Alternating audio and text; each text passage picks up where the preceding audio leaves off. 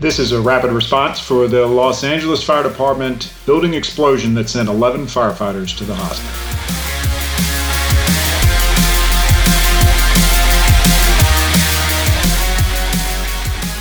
So, what happened?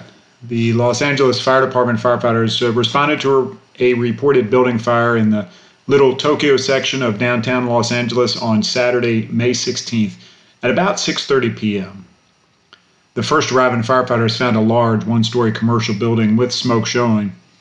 As the crew from Engine Company 9 made the push inside and onto the roof, the officer ordered an evacuation, and conditions quickly deteriorated. As firefighters attempted to reach safe positions, there was a sudden eruption of smoke and fire, generally consistent with a smoke explosion or a flashover. LAFD Captain Eric Scott described the explosion as very high, very wide, and rumbling the entire area. Of course, further investigation will tell the true origins of the explosion. The fire was adjacent to or in a building with a tenant called Smoke Toke's Warehouse Distributors, a supplier for businesses that make butane honey oil. Firefighters found small butane canisters inside and outside the building.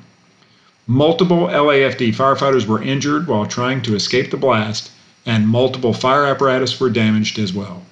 So, of course, we know this is significant, but let's talk about that. LAFD Fire Chief uh, Ralph Terrazas reported that a mayday was called over the radio, with multiple firefighters exiting the roof with their quote, turnout coats on fire.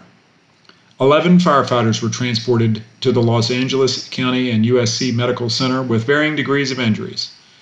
As of the time this recording was made, four firefighters were in the intensive care burn unit and two were on ventilators for swelling in their airways, and the others suffered various burns from minor to very serious, mostly to the upper body. Fortunately, Los Angeles Mayor Eric Garcetti announced that the 11 firefighters would survive, and Dr. Mark Eckstein, the LAFD medical director, confirmed that all firefighters were in stable condition. So, what are some key takeaways? The incident is still under investigation, clearly, but we can identify a few early takeaways from this event. First, the first in company officer noticed something was wrong and ordered an evacuation. That action likely saved firefighters' lives.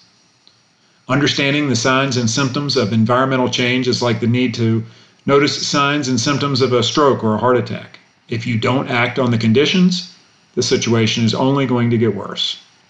Always expect the unexpected. Next, rapid intervention teams, or RITs, are an integral part of any incident commander's toolbox.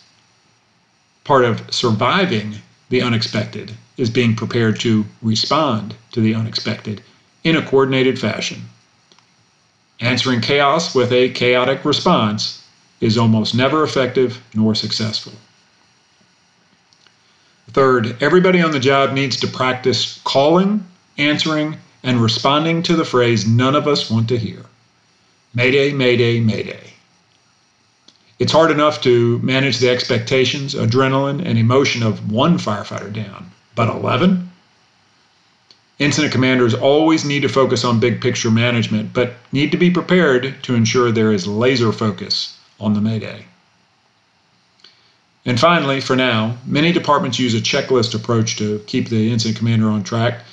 Whether you're using an electronic mobile data solution, a dry erase board, or a piece of uh, paper, a command chart, having and practicing the Mayday procedure is a must do for all fire departments. Let's dive into that final point there in a little bit greater detail. Practicing Mayday events. I've always been a fan of paper and dry erase uh, charts, frankly. Uh, the back of our command chart has a 22 box Mayday checklist and simple guidance that provides the instantaneous scripted language to give the IC that laser focus needed to get the job done. Both those images are included in the web link. Clearly, successfully managing a Mayday is not just about charts and checkboxes. The organizational culture needs to not only embrace the RIT and Mayday process, but also support a culture of awareness. That pass device sounding. How long does it take a division or group supervisor, or anyone for that matter, to respond to the sound with some urgency? Your culture should support all of the concepts of personnel accountability reports or PARs, and you should teach instant awareness of PASS devices, unusual radio, language, or sounds, or signs and symptoms of the scene sickness. Ask these questions Does your organization have a formal Mayday procedure? Have you practiced both the firefighter survival skills necessary to rescue yourself and others and the incident command functions of managing the Mayday? Does your department culture embrace the concepts of PAR checks, RIT, two in, two out, and Mayday? Sadly, I see many departments still twisting saving our own programs as weaknesses rather than strengths. What's next? Clearly there's a lot more to review, learn, and, and we can refresh ourselves here. Amidst the overwhelming era of COVID 19, this LAFD experience and three other Mayday type situations that I've monitored in the past week are reminders that the life threatening dangers of firefighting continue to occur daily. We should always be using incidents like the LAFD Mayday as an opportunity to review, learn, and refresh our commitments to firefighter safety and survival. This is Mark Bashore. That's the way I see it. I'd like to see your view in the comments below. Or you can reach me at mbashore at lexipol.com, on Twitter at Chief Bashore, through Facebook or my personal email, chiefbashore at gmail.com. Thanks for joining us today. Keep your distance, keep your cover, keep safe, and stay smart.